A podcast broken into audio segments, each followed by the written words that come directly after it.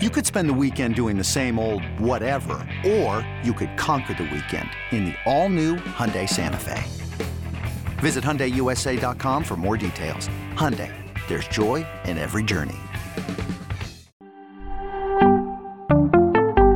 Yesterday, we did the Welsh's top five A D P gifts. Now let's talk about mine. Up next on Fantasy Baseball Today in five. Welcome into F B T in five. Today is Friday, December twenty-third. Happy holidays to all out there. I am Frank Sample, and I am all alone giving you my top five A D P gifts based on early N F B C drafts. And let's start with a first baseman, someone you could draft as your corner infielder, a utility bat, someone you just stick on the bench. And I think there's a ton of upside in Tristan Casas. Got off to a slow start. His first fourteen games last year, hit oh seventy-nine with a twenty-seven percent strikeout rate. His final thirteen games, three sixteen batting average, twenty-two percent strikeout rate.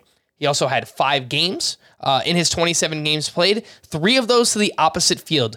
This guy has legit all fields power. We're talking two opposite field home runs, over four hundred feet, over the green monster. One of them came against Garrett Cole. The power is easy when it comes to Tristan Casas. He also has fantastic plate discipline, nineteen walks to twenty-three strikeouts. That'll help you out in a points league as well.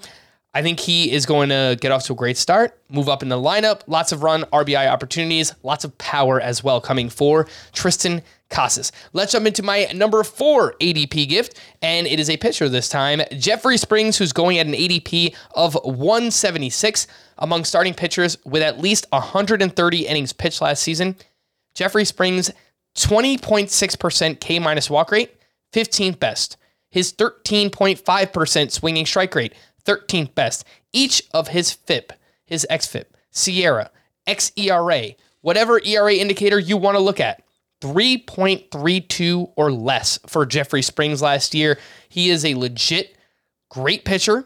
That's what he showed us this past season. The only question mark we have is innings. What is he going to provide? He had a huge jump from forty-four and two thirds in twenty twenty-one to one thirty-five and a third this past season.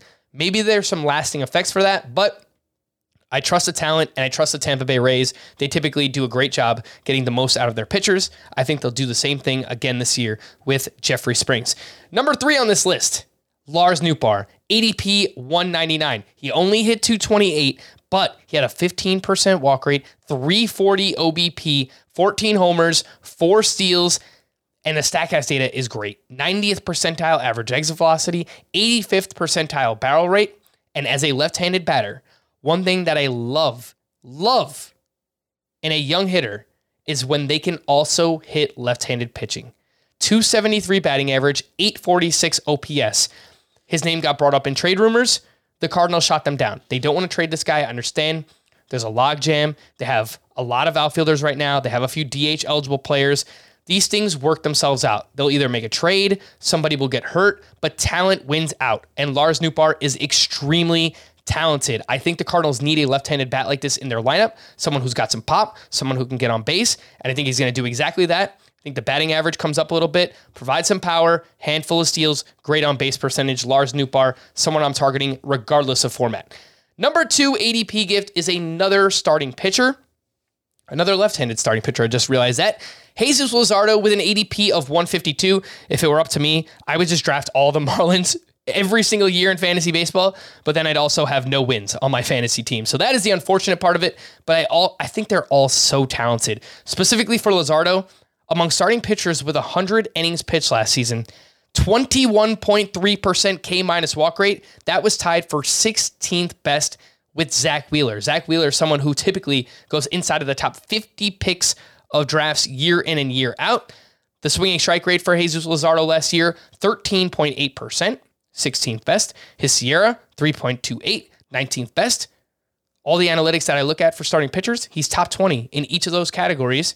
He's not being drafted as a top twenty starting pitcher. Typically goes in that S P thirty-five to S P forty range. Mentioned the A D P is one fifty-two. You could pick him up as your third or fourth starting pitcher in drafts.